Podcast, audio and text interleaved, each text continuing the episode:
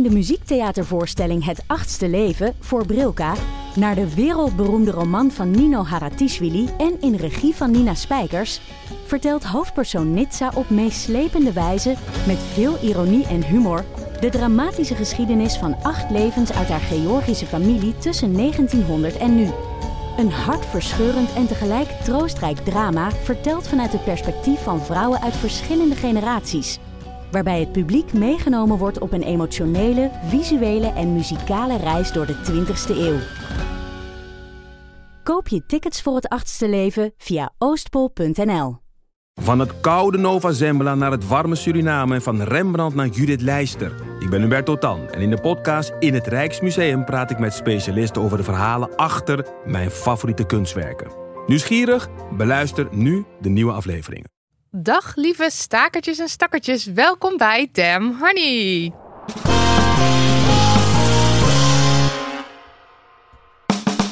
De podcast over shit waar je als vrouw van deze tijd mee moet dealen. Mijn naam is Marilotte En ik ben Media. en dit is aflevering 134. Ja, een yes-no aflevering. Yep. Dan gaan we eventjes de feministische staat van zijn in de afgelopen weken eh, onder de loep nemen. Ja, dat doen we. Eh, maar voordat we daarmee beginnen, eerst even een leuk bericht. En eh, dit leuke bericht gaat voorgelezen worden door Nidia van Voorthuizen met haar allerbeste voorleesten. Hey, hoi. Mooi. Ik zat te luisteren naar aflevering 131. Wil ik wel of niet een kind? En het is voor mij een eye-opener geweest waar ik toch een bedankje voor wil sturen. Als jonge transvrouw kan ik van nature, tussen aanhalingstekens, geen kinderen krijgen. En ik worstel nog wel eens met het gevoel dat mij dat op de een of andere manier dan minder vrouw maakt. Ook tussen aanhalingstekens, minder vrouw. Stiekem weet ik heus wel dat dat niet zo is en dat het niet eens een transkwaaltje is. Genoeg al dan niet onvruchtbare cisvrouwen worstelen immers met vergelijkbare gevoelens en zij zijn er ook niet minder vrouw om. Maar er zit een verschil tussen weten en voelen. En jullie gesprek over het nadenken over kinderwensen maakte dat besef een stuk voelbaarder. Ik besefte me namelijk ineens dat ik het bullshit-idee van moederschap als een soort van natuurlijk einddoel van het vrouwenleven toch ergens had geïnternaliseerd. Maar ook dat ik daar niet alleen in ben. En zo besefte ik dat dat geldt voor meer van dit soort struggles. In mijn transitie kwam ik veel onzin, die meestal onbesproken was, in een korte tijd ineens allemaal tegelijk hardop tegen. Ik hoorde je laatst fluiten. Vrouwen fluiten eigenlijk niet. Je moet minder grote passen nemen. Vrouwen lopen niet zo hard. Je zit altijd zo breed. Vrouwen nemen niet zoveel ruimte in. Het kost best veel energie om te bedenken in hoeverre ik er maar in meega voor de erkenning of dat ik me er juist uit principe tegen verzet.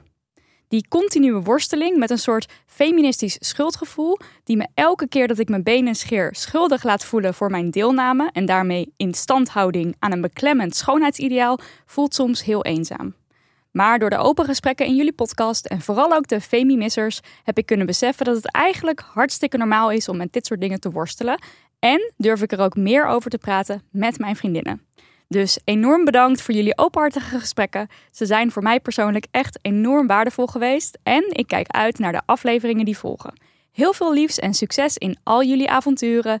Joyce. Oh, Joyce. Ja, wat fijn. Wat een heerlijke... Dit kan, ja, dat, dit kan bieden. Dat onze gesprekken dit kan bieden. ja dat, het, dat het dus blijkbaar door te luisteren naar alle twijfels en alle overwegingen, dat je dan zelf ook gaat nadenken over al die dingen en dan ineens beseft, hey, Het is hartstikke normaal. Het is allemaal hartstikke normaal. En, en, die, en die haan waar Nidia het de vorige keer over had, Die die, feministische haan, kraait, die kraait. onzin. Nee, die kraait helemaal niet. Nee, die kraait niet. Wanneer heb jij voor het laatst een haan horen kraaien? Nooit. Nooit. Nooit. Letterlijk, ik heb letterlijk, letterlijk nooit. nog nooit een haan horen kraaien. Nou, wel echt zeer zelden, moet ik zeggen. Eh, ik vroeg er wel veel, maar dat kwam omdat mijn opa een haan had. En als ik daar dan ging logeren, dan was die altijd aan de hand. Omdat jij dan weet dat je benen aan het scheren was. Ja, die haan die betrapte mij gewoon onmiddellijk op allerlei onfeministische zooi. Ja, jij vertelde mij laatst nog hoe jij voor het eerst je vulvahaar ging liggen inspecteren. Ja, Met je benen in de lucht. met, Op, mijn rug. vloer. Op mijn rug. Met mijn benen in de lucht. Ja. En dan mezelf zo al bevoelend waar dan ook mijn konthaar zat. En dat was even een shocker, hè? dat dat er ook was. Nou, Dat was echt een nare verrassing voor mij. ik had dat nog niet door op dat moment dat ik de boel wilde gaan scheren. en toen ja. bleek dat er ook nog te zijn. Ik zie mezelf nog heel erg zitten Wat daar op de badkamer. Joh. Ja, Ja. vreselijk. Ah. Schatten, onze sponsor de O Collective is weer van de hete partij. De hete partij. Ja. Of de lekker ontspannen partij. Uh, de intimiteit verhogen partij. Um, ja, de O-Collective uh, heeft dit allemaal hoog in het vaandel staan. Uh, O-Collective is een sexual wellness merk. En zij vinden educatie belangrijk en willen het onderwerp seks graag normaliseren. Nou, daar zijn wij ook voor. Weg met alle schaamte. En op hun website vind je allerlei fijne producten zoals massageoliekaarsen en toys. Ja, ik heb een The O-Collective succesverhaal. Wat oh ik even God. met jou wil delen. Share it. Ja, want iemand in mijn omgeving, ik zal geen namen noemen, die bleek al een aantal jaar in een seksueel uh, dal te zitten. Een, een diep dal? Een diep en donker dal. Ach. Ja, een dal waar eigenlijk vooral de man aan zijn trekken kwam en de klit ook geloof ik nog niet helemaal ontdekt was of bestond. Oh nee, dus een beetje hangen hem er maar in, pompen, pompen, klaar. Ja, dat is een hele plastische omschrijving, maar dat is Klopt, een, accuraat. een omschrijving. Accuraat. Een accurate omschrijving. nou, en toen leek het me dus leuk om ehm, iets op te sturen, namelijk de Kit Vibrator van de O-Collective, om een beetje subtiele aanmoediging te geven van het ontdekken van meer dan pompen, pompen, klaar. Oh, dat vind ik een hele goeie, want die, want die kit-vibrator van de O-Collective is dus hij is heel, hij is heel subtiel. Het is een hele goede Ja. vibrator voor starters. Ja, I know. Geweldige trillingen, maar het is niet meteen dat je denkt van, oké, moet dit erin? Ja, maar sowieso wilde ik dus iets geven waarvan je niet meteen denkt, oh, dat moet erin. Ja. Want eh, ik wil juist dat idee stimuleren van bij seks hoeft er niet altijd iets in. En je kan bijvoorbeeld ook iets tegen je klit aanhouden en dat is dan leuk. Heel goed. En het leuke was dus dat ik onze eigen Damn Honey- actiecode kon invoeren voor gla gratis flesje glijmiddel. Mee met die Heerlijk. post. En wat Ja. was het resultaat van dit succesverhaal? Nou, de details zijn niet besproken in dit succesverhaal, maar ehm, ja, het, het, is wel een succes. ja, ja, ja. dat is gebleken. Eigenlijk verraden je het al een beetje, beetje met het woord succesverhaal. succesverhaal. Ja, het Nou, is gewoon geweldig. heel leuk. Nou, wil jij ook iemand ehm, eh, helemaal ehm, uit een diep donker seksueel dal trekken of jezelf? Ehm, je kan dus een product eh, bij de The O Collective bestellen en als je dan Damn Honey de code aan elkaar geschreven eh, toevoegt aan je winkelmandje, dan eh, krijg je gratis een flesje glijmiddel. Ja, wel heel even belangrijk. Je moet dat gl- eh, glasje, flesje glijmiddel zelf eventjes opsnorren en dan in je winkelmandje doen, want het, wordt, zit er niet automatisch bij. En dan die code en dan wordt het verrekend. TheOcollective.com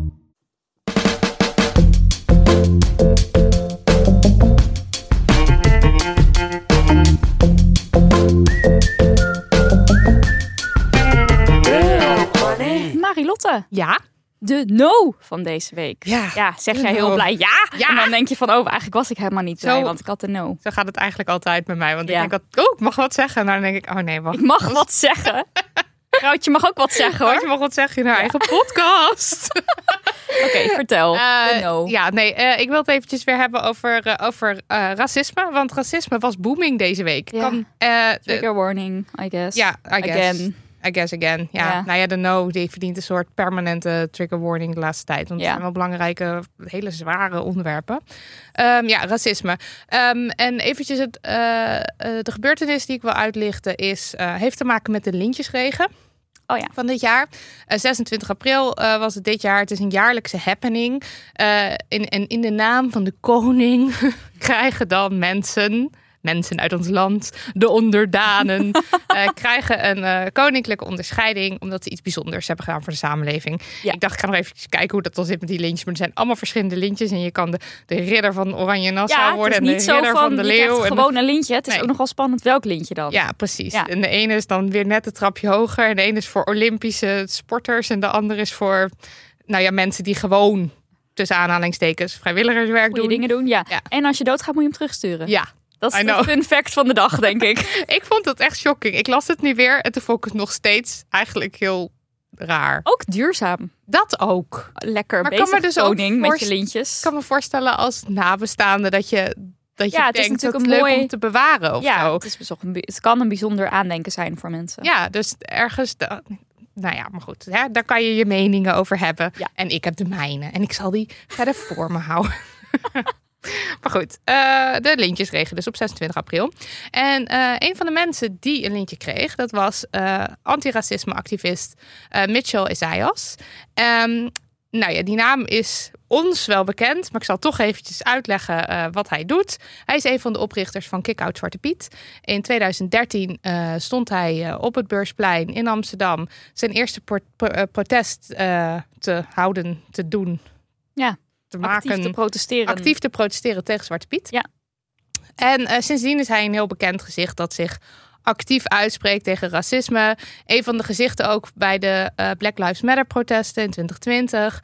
En belangrijk om toch eventjes te noemen eh, is dat hij, hij en Kick-Out Zwarte Piet, Piet en eigenlijk al die antiracisme ehm activisten zijn geweldloos.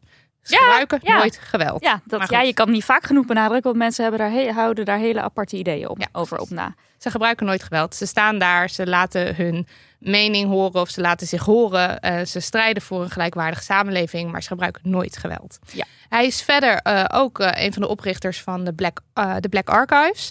Dat is een kenniscentrum en historisch archief dat de geschiedenis van de zwarte Nederlanders verzamelt en toegankelijk maakt. Dus daar is er aandacht voor het koloniaal verleden, voor slavernij, voor racisme. Dus daar kan je echt heen. ehm, als je daar meer over wil leren. Ja. En het is ook gewoon heel erg belangrijk dat er meer bewustwording voor is. En dat er gewoon meer kennis over is. Omdat veel mensen dat toch nog niet hebben. Dus dat is heel belangrijk werk. En hij kreeg het lintje voor verdiensten op het terrein van diversiteit en inclusie. En de bestrijding van discriminatie en racisme. Ja. Al dus de kanselarij der Nederlandse Orden. Heel goed. Ja. Kanselarij der Nederlandse Orde. Heel goed. Nou, en eh Mitchell Isaiah zelf ehm, zei dat hij zich heel erg vereerd voelde.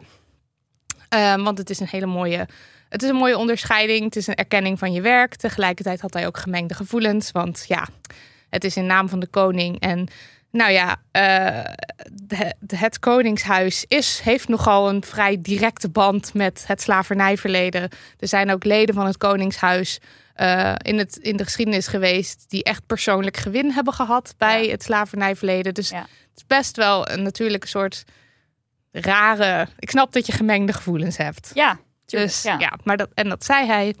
Ehm, maar eh, hij vond het ook positief, want jarenlang werden, eh, werden hij en zeg maar de, de mensen met hem eh, weggezet als zeurpieten, radicale linksextremisten en onruststokers. En het lintje toont aan dat dit beeld bij velen is veranderd. En het is een, toch een soort, vorm van eerherstel, zo noemde hij het. Oké, ja, ja. Tot nu toe allemaal leuk. Leuk, leuk, leuk. Maar toen ehm, stak het nare racisme van Nederland weer eens zijn vervelende op. kop op. Ja. Want als reactie op de onderscheiding eh, van Mitchell Isaias hebben drie mensen hun lintjes teruggestuurd. Voor hun overlijden. Voor hun overlijden, niet na hun overlijden. En zes mensen hebben geklaagd bij de kanselarij der Nederlandse Orde en gezegd dat ze overwegen hun lintje terug te sturen. Echt, En- echt walgelijk. Dit is dus de eerste keer dat dat gebeurt, hè? Sowieso was het onder het nieuwsbericht. Voordat dit, voordat dit gebeurde, eh, was onder het nieuwsbericht. Oh, van, ja. Mitchell zei. Ehm, allerlei eh, mensen die, eh, of allerlei platforms hadden daar eventjes een berichtje over online gezet. En daar, daaronder, ik heb daar zitten blokken. Ja. Dat was zoveel shit wat Ja. daar eh, te zien was. Ja, want jij, jij blokt, eh, oh, ik blok iedereen. zeg maar in, eh, hoe noem je dat? moeder. Ja, jij Twitter. blokt iedereen de moeder, maar niet als het gericht is op jou. Ook nee, dat hoeft, hoeft niet op mij gericht Nee, te zijn. precies. Want jij doet het uit een soort voorzorg ook, toch? Je ja, wilt ook, gewoon niet ja, zien. maar gewoon ja. die ja, ik wil het niet zien, maar ik wil ook niet dat ze ooit de kans krijgen om iets bij mij te zeggen. Of ik precies. wil het gewoon niet. Ja. En ik denk, het kost heel veel werk, dus je kan het niet van iedereen verwachten. Maar ik denk dat als heel veel mensen dit zouden doen, dat het wel zou helpen. Want je leest dan dus ook niet die nare comments meer, want die comments bestaan dan dus opeens niet meer. En dan is het dus ook niet zo, dan kan het zich wat minder snel verspreiden als heel veel Ja. mensen dit zouden Ja. doen. Ja, dus een, Ja, het helpt natuurlijk ook om je comments uit te zetten. Ja. Voor alleen voor vrienden kan je ook je comments aanzetten. Maar... ja, dat is waar.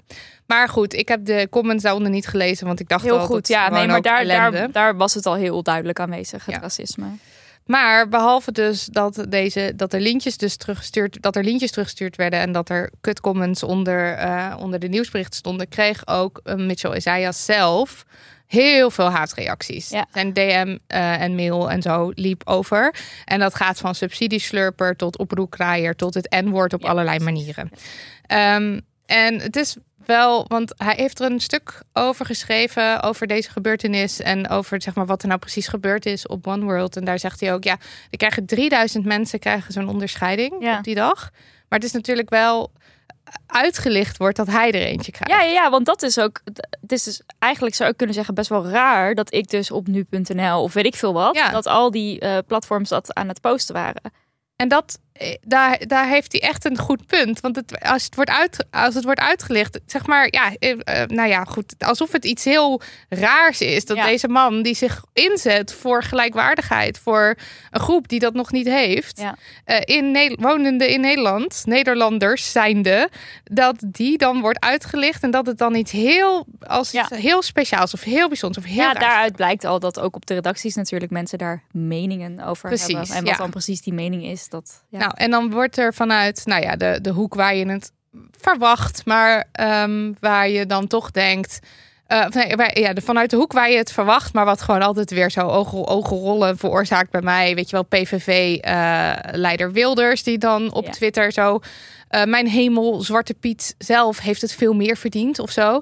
En Oh. eh, FVD had het over het kapotmaken van Nederland. En het zeg maar, je, je verwacht het wel van deze mensen, maar het is zo'n zo'n voorspelbaar mechanisme wat opeens zo wordt aangezet weer. Ja, Want het wordt ook gewoon weer gebruikt ja, voor de agenda. precies. Want het wordt gewoon heel De erg. haatagenda. Als je kijkt naar wat ze zeggen. En ja, kijk, jullie weten dit nog niet. Maar we hebben gisteren eh, de podcast opgenomen met Roxane van Iperen. Mhm. En eh, daar hebben we het dus ook precies over, eh, over radicaal rechts gedachtegoed, wat steeds meer genormaliseerd wordt. En eigenlijk is dit een beetje een voorbeeld daarvan. Want het gaat over, ehm, nou weet je wel, onze traditie, Zwarte Piet is Ja, in gevaar. ja. Eh, ze gaan Nederland kapot maken. Ehm, eh, de, onze tradities worden vernietigd. Nou, het gaat de hele tijd zeg maar over ze, of in dit geval één man, komt eraan, komt iets halen. eh, wij moeten iets En hij inleveren. neemt ook wat af van de witte mensen. Ja, precies. En het, het, het- ja, nou, het idee dat deze zwarte man die zich inzet voor gelijkwaardigheid voor iedereen ongeacht huidskleur, iets van ons af komt pakken. Van Ja. ons, de echte Nederlander of zo. En eh, dat is niet zo. Maar het is wel dus steeds zo'n zo'n voorspelbaar mechanisme. En Ja. de- we hebben het dus gisteren met Roxane van Iperen gehad over nativistisch denken. Ja. En dat betekent dat je dus gaat denken in een soort wij-zij. Op een ja, wij-zij manier. vooral wij, de, de echte Hollanders, de, wij, dat zijn dus de witte mensen. Ja, de witte mensen Ja, die tegen die andere groepen. Ja. En dat kan, dat kan iedereen zijn. Dat, kan, dat zijn migrantengroepen of dat zijn zwarte mensen. Of het zijn in ieder geval de mensen die niet de echte Nederlanders zijn. En eh, Maakt dus niet uit, al wonen mensen van kleur hier du- duizend jaar. Dat maakt niet uit. Nee, dat maakt niet uit. Nee. En het gaat echt over, nou ja, wij, zij of de ander. Of soort eerste rangs burgerschap, Ja, tweede dat, ja. rangs burgerschap. Dat. Ja, en ja, de reactie op dit lintje, dat is daar een perfect voorbeeld van. Want ja, Ja. het, is, het is een manier om een soort om een zondebok aan te wijzen. Ehm, en deze man heeft het, dan, heeft het dan dus gedaan. Hij probeert Nederland kapot te maken. En hij schrijft zelf ook in eh, op One World schrijft hij dat het een hele effectieve beeldvorming is. Want eh, nou ja, hij, hij, hij zegt: als ik de berichten in mijn inbox lees, zie, lees ik eh, dat mensen oprecht geloven dat ik een agressieve extremist ben die eh, de Nederlandse cul- cultuur kapot heeft gemaakt. Ja. De- en nou ja, dus het is een hele effectieve manier van iemand gewoon heel, nou, gewoon een verkeerd beeld van iemand neerzetten. Ja, ja, van iemand, maar dat staat natuurlijk voor iets veel groters. want Tuurlijk, ja, maar dit, is, dit is een voorbeeld van wat er de Ja. hele tijd gebeurt. eh, ja, en die effe- Toch? maar die effecten, ik bedoel meer van het is dan nu op hem gericht, maar het is een effectieve strategie waarmee je alle zwarte mensen verdacht maakt. Ja, alle zwarte mensen, alle mensen van kleur. Ja. Gewoon eh, ehm, eigenlijk iedereen die als een soort, nou ja, als een soort bedreiging wordt neergezet Ja. voor ons. Voor ons. Ja, en nou ja, zelf zegt hij, er is meer historisch besef nodig en meer kennis over het slavernijverleden. En dat De Black Archive. is natuurlijk ook zo. Ja, de Black Dat is natuurlijk zijn werk. Maar ja, het is wel weer zo. Het wordt zo aangezwengeld vanuit de rechts, eh, rechtspopulistische partijen. En de media springt erop. En dat raakt zo in een stroomversnelling. En het is gewoon weer. Ik zag het weer gebeuren. En dan denk je. huh. Ja. En wat ik ook nog eventjes wil noemen, als we het toch hebben over racisme. Ehm, in de Tweede Kamer was er afgelopen week een debat over racisme en discriminatie binnen de politieorganisatie. Ja. En daar was FVD-lid Gideon van Meijeren die aan het woord kwam. En die uitte echt de meest heftige racistische bagger Ja. denkbaar. En ik ga het niet herhalen, want dat wil ik niet. Maar journalist Marieke Kuipers heeft een draadje op Twitter gemaakt. En daarin heeft ze het eh, uitgeschreven wat hij zei. En ook zeg maar de. Wat was tijdens een debat. Dus dan heb je de voorzitter en die zegt dan iets. En ehm, hij zei iets heel erg racistisch. racistisch en dan zegt de voorzitter. ehm, pas op met je terminolog- terminologie. Ja, Maar zet uw betoog maar voort. ja dat. Dan zegt Ja. hij excuus. En dan zegt hij iets nog dan maakt hij het nog erger. Dat, dat was, ja, maar ja, ja, dat was ook het ergst. Want hij corrigeert tussen aanhalingstekens zichzelf naar iets ergers. Ja. En hij stemt ook eigenlijk toe met de voorstel. Hij zegt zoiets van, u heeft u gelijk. heeft gelijk. Ja. Ik zal het aanpassen, want dit is wel de juiste bewoording. En het is, het is van een walgelijkheidsniveau waar je gewoon... Dat, dat mensen niet massaal zijn weggelopen uit die kamer. Dat die voorzitter niet direct zei, weg, klaar. Ik, ja, nou ja, Nou, ik vind het heel, ik vind dat ook, want, want er werd, hij werd twee keer aangesproken op zijn terminologie. En eventjes afgezien, kijk wat hij, wat hij deed, hoe hij reageert. Van, van hem verwachten we het of zo. Maar dat de voorzitter die twee keer aanspreekt en dat er dan, een, want er moet daarna, vervolgens wordt er een punt, twee keer een punt van orde gemaakt door Tweede Kamerleden. ja. eh, die zeggen dit kan niet. wel ook echt aan op zijn racisme, geloof ik. En de, het andere Kamerlid, Ja, volgens mij John ook. Derksen, ja, maar wel ging dat niet ook over ehm, eh, dat zo van je, je hebt het over iets wat niet relevant is voor waar we het over hebben. Oh, dat zou kunnen. Dat dacht ik, dat Ja. dat meer het punt was. Ja, ik kan, heb nu even dat raadje er niet bij. Want Nou ja, het maakt anders, ook niet uit, Maar, maar goed, in het- ieder geval, het, het- duurde vrij lang. Maar het laat, maar het laat dus volgens mij ook zien dat mensen in de Kamer hier dus nog steeds niet op voorbereid zijn. Dus dat ze niet weten op het moment dat zoiets gebeurt, wat er dan gebeurt. Dus een Ja. voorzitter die weet eigenlijk niet echt wat te doen.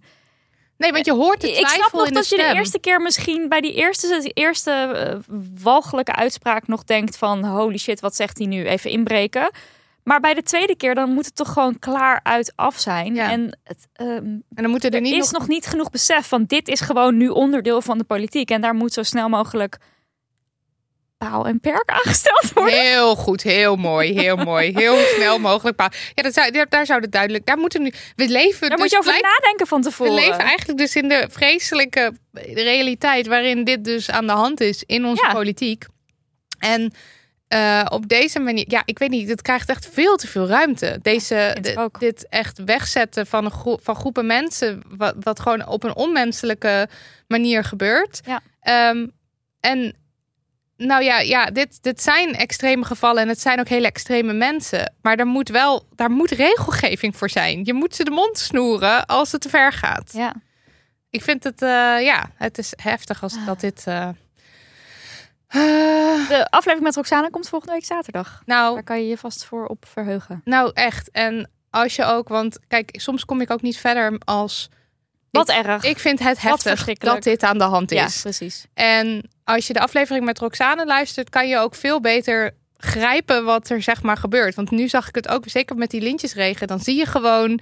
Oh ja, daar, daar schrijft zij over. Gaat Want zo weer. gaat het. Ja. Zo, en dan doorzie je die, eh, de, de, zie je, doorzie je die structuren en die Ja. mechanismen. En dat is gewoon heel prettig, omdat Maar- je gewoon beter weet wat er gebeurt. ja, maar ook bij wa- wat je dus ziet bij Gideon, rillingen, eh, is dat mensen die video wel dus massaal gaan delen. En dat komt voort uit afkeer laten zien. Dus laten zien van kijk hoe verschrikkelijk. En daar moeten we toch ook gaan, meestal gaan stoppen met z'n allen. Ja, Want Ja, ja, ja. elke keer weer dat het dus weer opnieuw eh, getoond wordt. Nou ja, ook dit gesprek hebben we toch al vaak Maar daarom gehad. vond ik het wat, dus- wat zeg je in zo'n podcast? Hoeveel aandacht besteed je eraan? maar daarom vond ik het zo slim van Marieke Kuipers dat ze het heeft uitgetypt. Ja. Want dan hoef je dat filmpje niet te zien. Het wordt niet verspreid, je hoeft het niet te delen. Ja. Maar je kan wel eventjes naar de inhoud er kijken. gebeurd Want is. dat is het wel. Je, er geen aandacht aan besteden is ook niet echt een optie. Want het zijn, dit is wel waar we mee dealen. Dit is ja, wel wat aan de gewoon hand niet is. reproduceren. Nee, precies. Want je moet het wel serieus nemen, maar je moet ook kritisch nadenken over hoe je het verspreidt. Ja.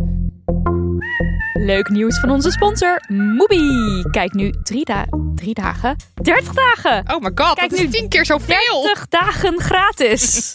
Mubi, Mubi, dat is M-U-B-I, is een filmstreaming platform met zorgvuldig geselecteerde films waarop je elke dag een nieuwe exclusieve film kunt ontdekken. Van iconische regisseurs tot opkomend talent uit alle hoeken van de wereld. Ik reisde deze week af naar Canada Oh. voor een Franstalige film. Aha, oui, oui. Oui, oui, Babysitter eh, heette de film. Eh, van regisseur Monia Chokri. Ik had geen idee. Ik kende de film niet, kende de regisseur niet. Maar dat is dus het leuke aan Ja, jij liet je verrassen. Opeens popt het dan op. En ik zag staan dat het een- ging over een man die op zoek ging naar zijn eigen misogynie. Of dat ging onderzoeken. Maar het was ook een comedy. Oh, intrigerend. vrouwenhaat betekent dat voor de mensen die dat niet weten. Dus ik dacht, hmm, ja, ik wil Hmm. meer weten. Nou, het gaat over jonge ouders. Ja, Een stel, ze hebben net een kind. De vrouw heeft, naar wat het lijkt, een postnatale depressie. ja. De man die is zojuist in een schandaal verwikkeld geraakt ehm, met grensoverschrijdend gedrag. Wel een lichte versie daarvan. Dus ga niet erin dat je denkt, oh, dan moet ik weer heel heftig dat allemaal gaan zien. Dat valt in principe mee, maar hij is daardoor veel eh, in het nieuws en zo. En hij wordt ehm, tijdelijk geschorst van zijn werk. En dan eh, bedenkt hij vervolgens van, oké, wat ga ik nou doen om die misogynie te onderzoeken bij mezelf? En dan komt hij met een soort plan wat vooral meer gaat over money en fame dan echt over dat hij dat echt wil onderzoeken bij zichzelf. Ja, hij gaat het uh, Ehm, monetizen. Nou ja, ja, nou, je, moet, ja, je moet hem maar gaan kijken. Het is een heel stilistische film, ook best wel absurdistische film. Er wordt ook een babysitter, de film heet niet voor niks babysitter, Ja. eh, ingehuurd voor dat kind. En die, die, die meid, ja, ik vind haar geweldig, maar ze is een soort van, ze zegt rare dingen. Ze komt met rare voorstellen. Ja, ze gaat ook die vrouw helpen met haar postnatale depressie. En ehm, ja, ik... eh, het is geen belerende film. Het is niet met het, het vingertje wijzen. Het is soms ook dat je denkt: wie is goed, wie is slecht? Wat bedoelt die regisseur nou eigenlijk? Waar, wat gebeurt hier? Maar het heeft me aan het denken gezet en ik vond het een fun experience. Ah, nou. En Peaches zit erin met Sucking on my tail Oh, I love like you it. wanna me. En rolschaatsen. Nou, ik denk dat je me hebt. Ja. Eh, volg @movie Nederland op Instagram eh, om op de hoogte te blijven van speciale screening en events. En krijg nu dus niet drie, maar 30, dagen gratis. En ga daarvoor naar www.moobie.com slash damhoney. En Moobie is dus M-U-B-I. Nidiaatje. Nidia... Ja, dat ben ik. Ja. Wat is je yes? Ik heb iets over staken, staking, stakers. En Leuk. ik heb iets over tieten. Oh, Dus ik dacht, ik begin met het meest sexy onderwerp. taken. De stakers hebben gewonnen! Ja, ik vind staken dus heel erg sexy. Want het is een hele krachtige manier om eh, op te komen voor je eigen rechten. Het is ook een van de weinige middelen die je vaak hebt als eh, medewerker of arbeider. Eh, maar ik weet iemand die dit allemaal nog veel beter kan verwoorden. Dus luister maar even mee naar dit fragment. Ik denk dat ik het weet. Tegenwoordig draait alles om geld. Tegenwoordig verkopen ze de grootmoeder per ons als ze nog wat opbrengt. Mij betreft mogen ze Albert Heijn helemaal plat staken. Die Mulder, die, die CEO van Albert Heijn, die krijgt 6,5 miljoen afgelopen jaar. Per jaar. En dan zijn personeel is die nog te bedonderd dat hij ze een verhoging geeft van 10%. Nou, moeten we dat normaal vinden? Wat is uw boodschap aan de stakers? Doorgaan staken. Net zolang dat Albert Heijn helemaal op de knieën ligt. Wat mij betreft zijn die schappen leeg. Ik ga wel ergens anders heen in de tussentijd. Wat een vrouw. Oh, tegenwoordig verkopen ze de grootmoeder per hand als er nog wat oplevert. Dit is toch geweldig. Go tell them, mevrouw. Kato is dit dus al een week. Het is deze one-liner eh, overal het opdissen. Dit is fantastisch. Dit is een eh, mevrouw die wordt geïnterviewd bij de Albert Heijn in Laren. En eh, nou, dit, zij zegt dus dit over het staken. Even kort voor wie het ge- gemist heeft. 1500 medewerkers, ehm, de distributiemedewerkers van Albert Heijn, die hebben de afgelopen weken het werk neergelegd. Onder andere om een loonsverhoging te krijgen. En heel veel schappen bleven daardoor leeg. Dus misschien is het jou zelf ook opgevallen. Ehm, ik dacht, ik geef even wat cijfers over de omzet van het moederbedrijf van Albert Heijn. Heel graag. Namelijk Ahold eh Delhaize. Vorig jaar 87 miljard euro. Eh, en onder de streep hield het bedrijf 2,5 miljard over. Dat is dus winst. En dat was dus in 2021 2,2 miljard. Oftewel, ze maakten vorig jaar 14% meer winst. Dat was de hoogste netto winst in 10 jaar tijd. Maar je distributiemedewerkers een beetje meer geld geven? Oh maar. Oh, maar want nee, dat, gaat te ver. Te veel gevraagd, ja. Nou, zo'n staking raakt de appie natuurlijk precies waar het pijn doet. Ja, In de portemonnee. heerlijk. Vinden ze niet leuk. Naar schatting hebben ze zo'n 35 tot 45 miljoen euro omzet misgelopen. Eh, dus dan komen ze vanzelf ehm, tot een overeenkomst. dan gaan ze op de knietjes, zoals die heerlijk dat dit werkt. Heel goed. 10% loonsverhoging voor de distributiemedewerkers. Eh, het rooster van uitzendkrachten wordt vanaf nu minimaal twee weken van tevoren bekendgemaakt. Ja, dat was niet. Ik heb Nee, daar ook dat was gewerkt. niet. Dat hoorde je echt heel laat. Nou, dat dus. Ja. Er wordt beter rekening gehouden met opeenvolgende diensten. Want volgens de FNV kon het zich voordoen dat uitzendkrachten na een nachtdienst een paar uur later weer aan het werk moesten. Oh mijn god. Ja, en eh, Albert Heijn die was dus van plan om de toeslagen voor speciale feestdagen ehm, eh, te gaan weg te nemen of te verlagen. Bijvoorbeeld als je op zondag werkt, weet je wel, dat je extra geld krijgt. Maar dat gaat ook niet door. Dus go stakers! Sorry, maar ik kan er gewoon echt niet bij dat je zo evil bent. Dan verdien je, dan gaat het goed met je bedrijf. Money, money, money. Ja, nee, ik begrijp het wel. Maar ik Ja. bedoel, het gaat goed met je bedrijf. Maar dan zeg je dus, die, die, ik ga die toeslagen verlagen. Why? Hou dan alles zoals het is in ieder geval. Je gaat toch geen shit wegnemen van mensen? Dan ben je gewoon evil dan inderdaad. ben je evil. Ja. Ja. Ik kan echt... Oh, Nou, dus het is ook weer een goede reminder voor alle mensen die misschien toch een beetje geïrriteerd in de supermarkt liepen. Zo van, mijn schappen zijn leeg. Altijd in solidariteit zijn met de stakers. Ja. Het kan heel vervelend zijn, want misschien rijdt je trein niet. Of misschien ja, gebeuren er dingen waardoor jij denkt... nee, mijn leven kan nu niet gewoon zijn leven zijn. Nee, mooi gezegd. Ja, ja. maar zet je eigen ongemak opzij en wees solidair. Ja, wees ik solidair, zeggen. want iedereen verdient een goed loon. Precies. En arbeid, gewoon normale arbeidsvoorwaarden. Plaît. Ja. Dan wilde ik ook nog eventjes, eh, omdat het een beetje traditie is geworden... Ja, hè? een klein geschiedenislesje Heel leuk geven in vind ik yes. dat. Ik vind het ook heel Ik erg leuk. verheug me nu ook al op de volgende yes, weet Ja. je wel? Gewoon lekker geschiedenislesjes. Dit is een bijna vergeten geschiedenis van vrouwelijk verzet, wat ik met jullie wil delen. En dat is die van de Turks-Nederlandse vrouwen die eind jaren 70 een kippenfabriek platlegden met een staking. Oké, tel eens En more. ja, ik ken dit verhaal dankzij Zwela Yalcin, want die heeft er een stuk over geschreven op Vice. Dus zo kwam ik op het spoor van deze staking. En het speelt zich af in de jaren 70. Eh, een groep Turkse vrouwen werkte toen in de kippenfabriek Ten Dam in Almelo. En zij maakten werkweken van 60 uur, dus dat was al heel veel. En wat moesten zij doen? Zij moesten kokend heet vlees van ehm, kippenbotten, van de botten afhalen met hun blote handen. Jemig. Wat natuurlijk echt verschrikkelijk is. Nou, ze hadden weinig vakantie, ze hadden weinig verlofdagen. En zij kregen dus betaald per uitgebeend eh, kilo vlees. Ja hoor. Dus, en dat was 50 cent. Dus zelfs met zulke enorme werkweken, zelfs keihard werken, was eigenlijk niet genoeg om een minimumloon mee binnen te halen. Toen hebben ze in 1978 een gesprek met de directie geëist. En de directie die zei, Nee. Nee, precies. dat kregen ze niet, dat gesprek. En toen zijn zo'n 130 vrouwen in staking gegaan. Wat natuurlijk best wel een beslissing... Het is sowieso best wel een beslissing hè, om in staking te gaan. Want je krijgt niet per definitie doorbetaald. Nee, ik krijg niet door. En misschien Als je bij een dus vakbond ook... zit, dan kan de vakbond soms jouw staking doorbetalen. Geloof Ja. dat het zo zit. Maar deze vrouwen waren op dat moment nog Niet opgesloten, eh, nog niet eh, bij- aangesloten aangesloten bij, de vakbond. Ja, maar één, zeg maar, het is spannend. eh, als je bij een vakbond aangesloten zit, is het al spannend. Het is sowieso spannend omdat je niet weet of je je zin gaat krijgen. Ik bedoel, voor Ja. hetzelfde geld voor Of jou tien anderen, weet jij veel. Precies, ja. dat is gewoon natuurlijk heel erg het ding. Plus, ehm, het had gekund dat ze het land hadden moeten verlaten. Als in, Oh. dat was niet heel raar in die tijd. Een aantal jaar daarvoor was geloof ik nog, waren nog Poolse stakers eh, Ja. Meen je? uit, uit, het- uit het land gezet. Dus een hele grote beslissing. Ehm godzijdank is deze staking dus vastgelegd door Bertien van Manen, een eh, documentaire fotograaf. En ik zeg godzijdank omdat dit dus heel erg helpt met het, het bewaren van de geschiedenis. En dat we door die beelden, eh, denk ik, dat het meer nog eh, semi in het geheugen zit. Het is Ja. maar een heel klein beetje geheugen, maar het is in ieder geval nog aanwezig. En je kan het dus Dus je bekijken. kunt het ook bekijken en dat beeld is ook echt fantastisch. En dat beeld, denk ik, wat heel veel mensen hebben van ehm, eh, contractarbeiders of dan de, de gastarbeiders, zoals eh, vroeger dat misschien eh, genoemd werd. Dat zijn toch wel heel vaak mannen die je Ja. voor je ziet en dan in de haven of zo, weet je wel, Ja. zwaar fysiek werk. Terwijl dat dus ook vrouwen waren die ook Zwaar fysiek werk deden. Ja, die zaten echt niet allemaal thuis. niks te doen ofwel voor kinderen te zorgen. 60 uur in de week gewoon Ja. keihard werken.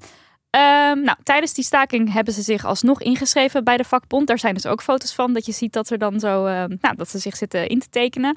En in medewerking met de FNV hebben ze uiteindelijk dus minimumloon gekregen en betere arbeidsomstandigheden.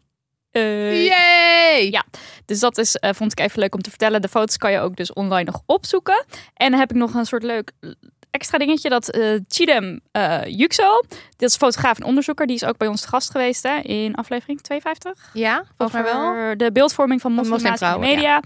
Eh, die is dus nu op zoek naar vrouwen die meededen aan de staking. Zodat zij, eh, die vrouwen die toen gefotografeerd zijn door Bertien van Maanden, dat ze die opnieuw kan fotograferen. Oh, die waren toen natuurlijk jong. En die zijn Ja. nu oud. Ja, precies. En Ja. dan wil ze ook graag het verhaal horen van hoe was je leven toen en hoe is het nu en ja, wat is er gebeurd in de tussentijd. Oh, wat een leuk project weer, en, ja, en er is dus ook al, eh ze heeft ook al een vrouw gevonden. Eh, dus ja, ik, het, is, het is een beetje zo'n. Ik ben helemaal Wie weet, wie weet helpt dat ik het hier zeg. Ja. Dat hoop ik dan maar. Oh, ik hoop dat ze zich massaal melden en eh, dat, dat, ze er, ja, dat Ja. ze er nog zijn. je kan even in de show notes eh, kan je kijken. ja, je spread the word en zo. Als we het dan toch over staking hebben. Ja, dan kunnen we eigenlijk niet om IJsland heen. Hè? Nee, eigenlijk niet. IJsland, nee, oké. De grote vrouwenstaking in IJsland. Dat Ja. was op 24 oktober 1975. Toen legde 90% van de vrouwen al hun taken naast zich neer. Zoveel vrouwen. Dus zeg maar gewoon werk, maar ook zorgen, wassen, koken, de kinderen aankijken. Ze deden gewoon helemaal niks. En 24 uur lang werden de mannen met de neus op de feiten gedrukt. Zonder het betaalde en onbetaalde zorgwerk van vrouwen. Zijn we nergens. Nee, precies. Ja. En dat had effect. Vijf jaar daarna, eerste vrouwelijke president, was Mhm. trouwens een alleenstaande moeder. Eh, en ze staan op nummer 1 in de Global Gender Gap Index. Echt al de hele tijd. Echt al jaren. Ze Ja. scoren uitmuntend Wij staan sinds, op 28. sinds 2009. Ja, wij staan echt bedroevend laag. Dus het werkt. Leg je werkt. werk neer. Alleen krijg maar eens 90% van het land zover. Ja. Nou hebben ze dat dus geprobeerd. Ze, de Ze? feministen. In Nederland. Ja, in, dat wist ik dus. Dat wist ik niet. Nee, dat hebben ze geprobeerd. Op 30 maart 1981 hebben ze dat geprobeerd. Ah. Ja, als je eh, op zoek gaat naar de vrouwenstaking eh, van Nederland, dan, eh, dan kom je op die datum. Ik, ik, wij zijn altijd zo van, dat moet nog een keer gebeuren in Nederland. En Maar ze dat hebben dus het al een keer een poging geprobeerd. gedaan. Oh Ja. my god. Ja, dus het, het, is, het was dus ge- geïnspireerd op deze staking Ja. in IJsland. Het is grappig, want als je folders of eh, pamfletjes opzoekt, of foldertjes opzoekt van deze staking, dan staat dat er ook, zeg maar. Is in IJsland ook gelukt? Staat er dan zo Oh, ergens ja. achter. Ja. Eh, want ze hadden hele ambi- ambitieuze plannen.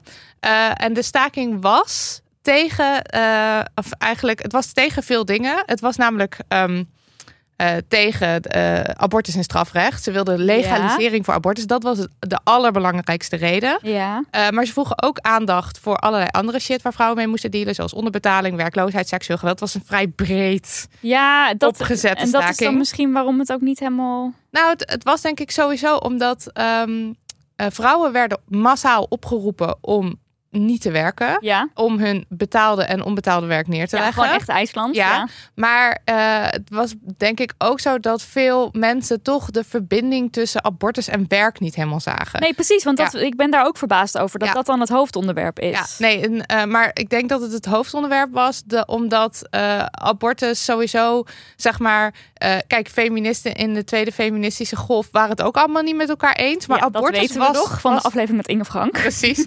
Maar eh, abortus was alsnog wel het onderwerp waarop Wat ze heel erg, wat ze heel Ja. erg bond. Want Mm. eh, daar kwamen heel veel vrouwen op af. Dus Ja. ik denk, ik, ik vermoed, en dat kon ik nergens expliciet vinden, dat dat de reden is geweest dat abortus zo'n speerpunt werd. Ja, ja, ja. Maar als je de, als je de eh, foldertjes leest, dan krijg je wel echt van, nou, we willen ehm, legalisering van abortus.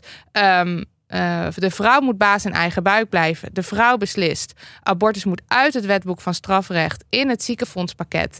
Ehm, en de beslissing van de abortus mag niet in handen van vrouwvijandige ministers en artsen worden gelegd. Hmm. Dat wilden ze. Ja. En dan stond, staat daarnaast. En omdat we zo kwaad zijn over alle andere verslechteringen in de positie van vrouwen: werkloosheid, onderbetaling, overbelasting, beperking, verlaging van uitkeringen, aanvallen op gescheiden vrouwen, verplicht, eh, wat is het, eh, seksueel geweld.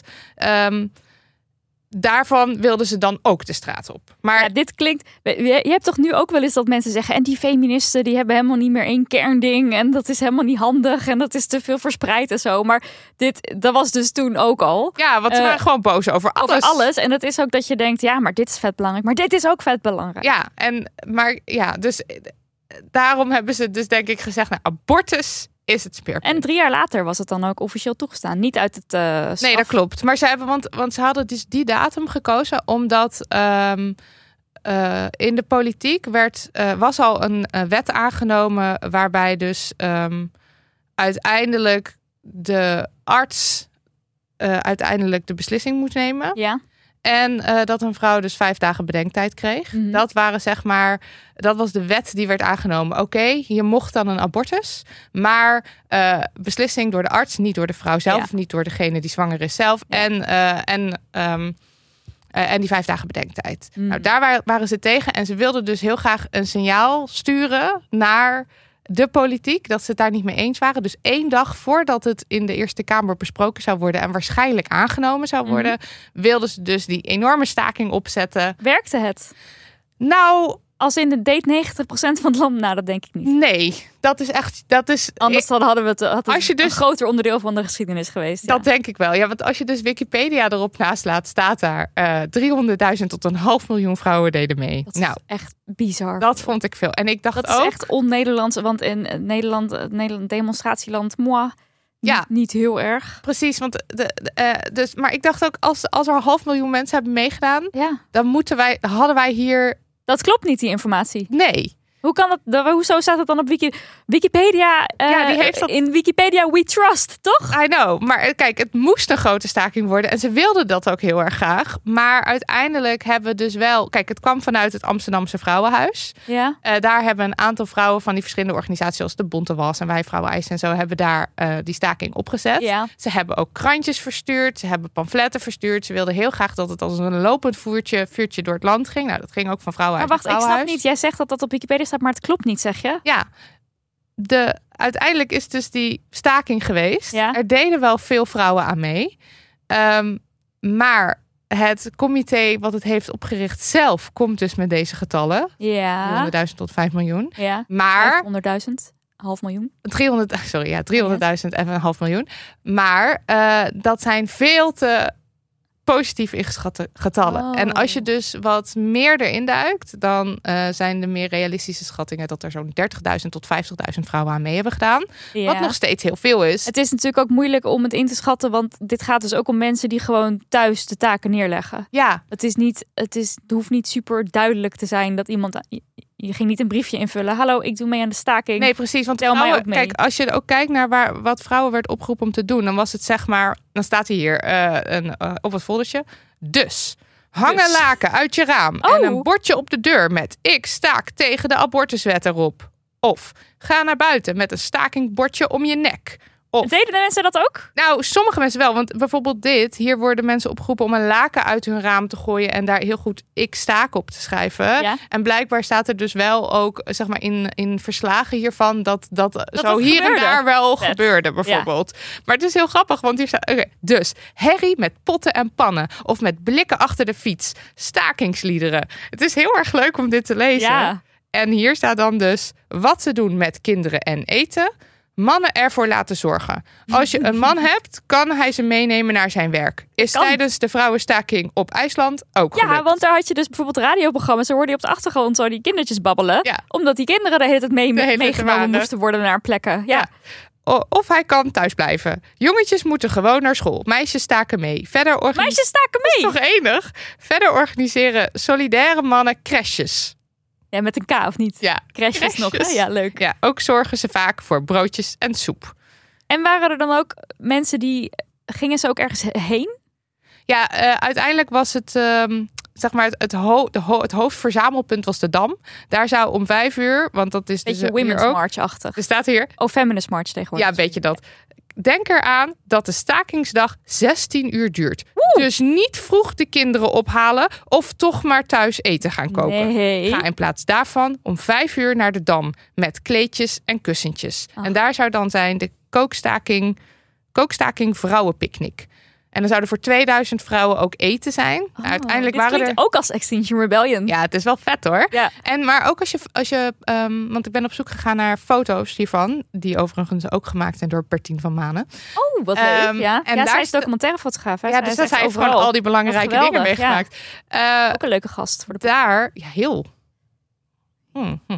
Ehm, maar eh, dan zie je de dam dus ook wel helemaal vol staan. Dus Oh, het gaat ja. wel echt over, over duizenden, tienduizenden mensen, denk ik. Eh, dus als er staat, als er van die gerichte schattingen zijn die gewoon realistisch zijn van 30.000, 50.000 mensen, dat zijn alsnog heel erg veel Maar mensen. misschien waren die dan op de Dam. Ja, En dan ja, versus de rest in het land. En dan Ja. weten ze niet precies hoeveel mensen dat waren. Dat zou kunnen. En dat er, Ja. dat er zeg maar zo plukjes met. Ja, want je ja, krijgt de vrouwen maar zeg maar, krijg het maar eens geregistreerd ook. Dat je, Ja. dat weet ik veel in. Oh ja, want dit is heel grappig. Hier stond eh, een soort verslag. Zo werd er onder veel meer ochtends vroeg in Amsterdam in een aantal treinen aan de noodrem getrokken. Reden in Den Bosch vrouwen op versierde fietsen in een optocht door de straten. Werd in de beeld door vrouwen naar een film over abortus gekeken, waarna ze gesminkt en wel de eerste demonstratie in de geschiedenis van de beeld hielden. Was er in Groningen een picknicklunch op de Grote Markt. Markt staakte in Andijk de leesmoeders op school. Staakte in Den Haag typistes van de Tweede dit Kamer. huge wel toch? Ja. Ja. Maar, en ze waren, als je dus de verslagen van daarna leest, eh, zij zelf waren not amused met de mannenmedia, want ze werden natuurlijk weer ge- genegeerd. Mm. En het werd omschreven als een eh, gezellige, vrolijke dag, maar niet als een staking.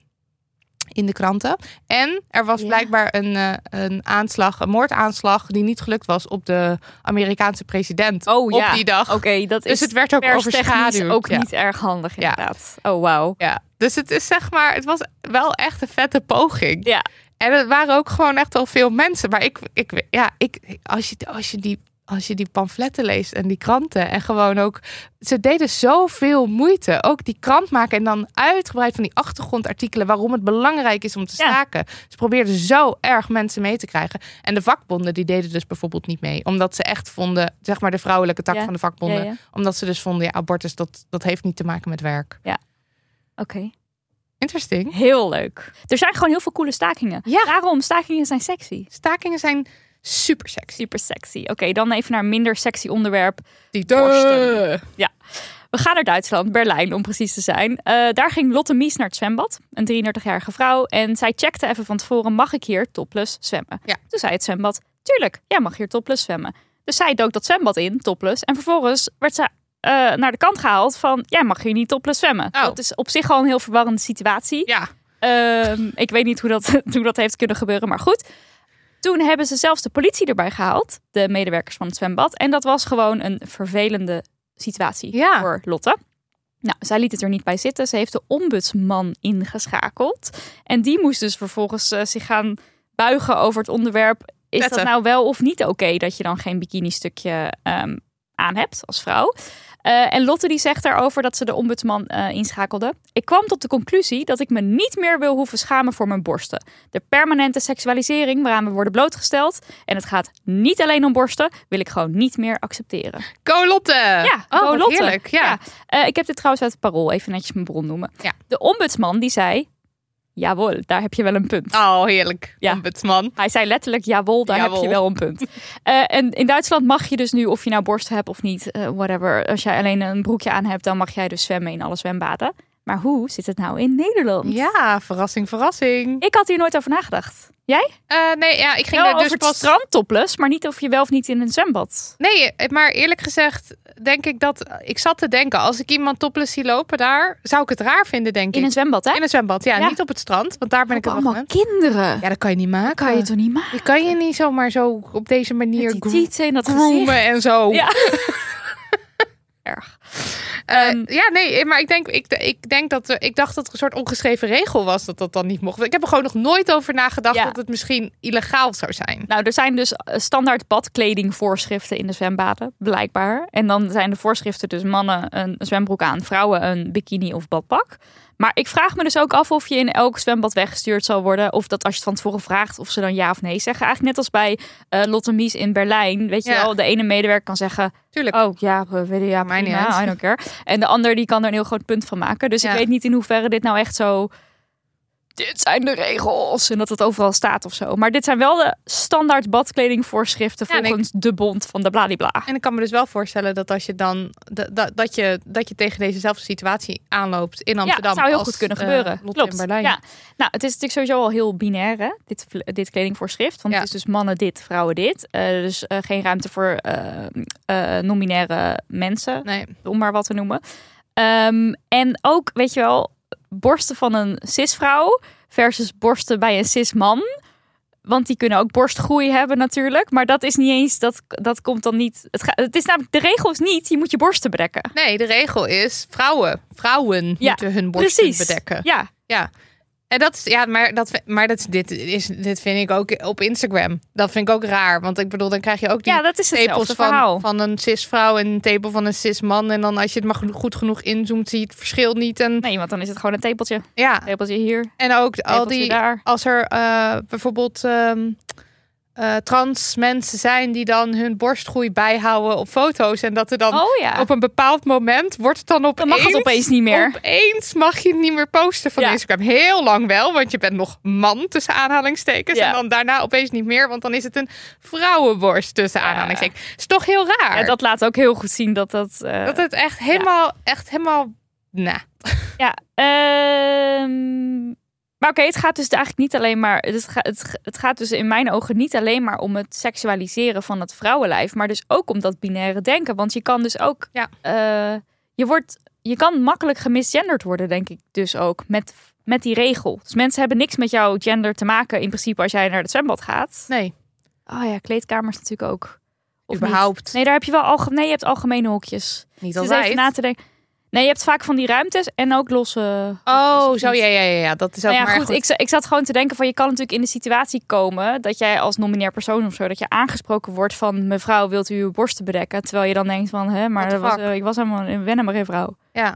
Dus daar, wat dat betreft lijkt het me ook een goed punt om daar je over uit te spreken. Dus niet enkel alleen het seksualiseren van het vrouwenlijf, maar Ja. ook, ook wat breder. Maar zeg maar, stel ze zouden de regels ehm, minder binair maken. Hè? En dat ze dus gaan hebben over Ja, wat je moet dus niet. Dat is grappig, Maar dan zou, je dus, niet. dan zou je dus iedereen moeten vragen om diens eh, borsten of eh, borst te bedekken. Dus dan moeten ook cis-mannen met een soort Ja, zo eh bij, als er, vloebertje als er- om, om, om, om hun tepels gaan lopen of zo. ja, en dat, dat zie ik niet voor me. Nee, dus ja, ik denk ook gewoon laat al die, al die onzin over borsten los, joh. Als mensen lekker met de borsten ook. bloot willen lopen, Maar maakt dat nou uit? De Nationale Ombudsman van Nederland en het College van de Rechten van de Mens, die hebben dus nog nooit een klacht hierover binnengekregen. En dat is waarom, waarom ze er ook gewoon, ja, Dit is dit is wel dus geen onderwerp Het eigenlijk. is wel weer echt een klassiek staaltje. eh, dit is nu eenmaal hoe het is of zo. Weet je Nee, wel? nee, Gewoon- nee. Zij zeggen namelijk. Nee, nee, ik snap het wel van hen, maar Oh, gewoon ja. van ons in het ons algemeen. met z'n allen. Natuurlijk bedek ik mijn borsten, want ik Ja. ga naar het zwembad of zo. Ja, ja, dat doe je gewoon dit is netjes gewoon de mee. waarheid, zo hoort dit. I guess, ja. Eh, ze zeggen zwemvoorschriften zijn algemeen beperkender voor vrouwen dan voor mannen. Maar een oordeel over de bikini-plicht kan pas worden geveld als iemand daarvoor een verzoek indient. En daar is dus nog niet om gevraagd. Nee, oké. Dus ja, eh, wie denkt van ik wil ook met onbedekte borsten mogen zwemmen. Of ik vind dat mensen met borsten onbedekt moeten mogen zwemmen. Do your thing. Of wij. Wij? Misschien. Wij? Wij Of all people? kunnen hier ergens een zwembad en dan een mailtje sturen, mogen we daar. En dan gaan we dat doen. En dan kijken wat er gebeurt. Wat een gedoe weer. Moeten wij dat weer gaan doen? Ja. Nou is het een keer tijd voor iemand anders. Oh. Nou, misschien doe ik het wel. Misschien heb ik wel zin in. Misschien Weet ik. doe jij het wel, hè? ik het wel. Ja, ik zie het wel weer voor. Maar jij, Alles wat met tetten te Ja, maken heeft, daar ik gewoon recalcitrant van. En dan denk ik, hè? ik kijk er naar uit. Volgende aflevering een update. Oké. Nog even een eh, huishoudelijke mededeling. Oh ja? Ja. Op zaterdag 20 mei, Ja. dan is het Pride Saturday in de bibliotheek in Veenendaal. Oh, kijk eens. Leuk. Ja, heel leuk. En ik ben uitgenodigd om, een, eh, om iets te komen zeggen, om een lezing te komen geven eh, over eh, queer zijn. En over de shit waar je als queer vrouw, mens mee moet dealen. En als je daarheen wil? Nou, dat kan. Hoe dan? Eh, dan kan je een kaartje kopen van 5 euro. En, Misschien doe ik het wel. Ja? Ja. Ongelooflijk. Ja. Nou, dan heb ik Maar dan ga ik wel met, met, in het autootje met jou mee. Ja, ik ga rijden. Dan moet jij rijden. Ik ga daarheen rijden. Ja, dat is inderdaad het geval. Ik ga Erg rijden. Ja, oeh, heftig. Ehm, ja, dus je kan een kaartje kopen voor 5 euro. Ik zet de link wel even in de show notes. Leuk als je komt, want geen idee of Venendaal eh, zit te wachten op queer Veenendaal, are you types. ready? Are you ready voor de queer types in je leven? Heel leuk. Dus kom allemaal. Was aflevering 134. De show notes vind je op demmoney.nl slash aflevering streepje 134. En in de loop van de week vind je er ook een transcript. Mooi gezegd. Heel snel, heel soepel. Zeg, Daniel van der Poppen, Lucas de Gier en Lisbeth Smit, dank jullie wel dat jullie er zijn en ons altijd helpen met van alles. En gewoon heel snel zijn en zo. En gewoon heel fijn dat jullie er zijn. Ook heel veel dank aan de transcripters. En we hebben nieuwe zielen Ja. in de groep. Geweldig. Echt leuk. Oké, dank aan Marleen, Marlou, Marloes, Elise, FQ, Shura, Melissa, Barbara, Joan, Fenna, Sabine en de new kids in town. Eh even kijken. Maaike, Dirk, Laura, Lisanne, Rivka en Sabine. Ja. dat zijn twee Sabines. Dat heb je goed gehoord. Welkom allemaal. Ja, en heel geweldig. jullie. Echt geweldig. Nou, wij gaan nog even doorkletsen, Nidia en ik.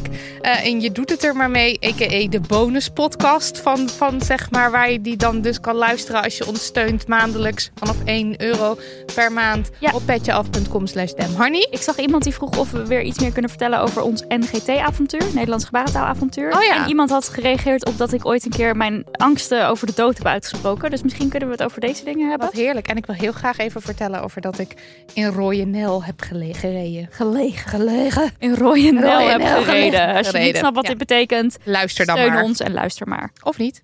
Zelf weten. Nog even over die grootse en epische muziektheatervoorstelling.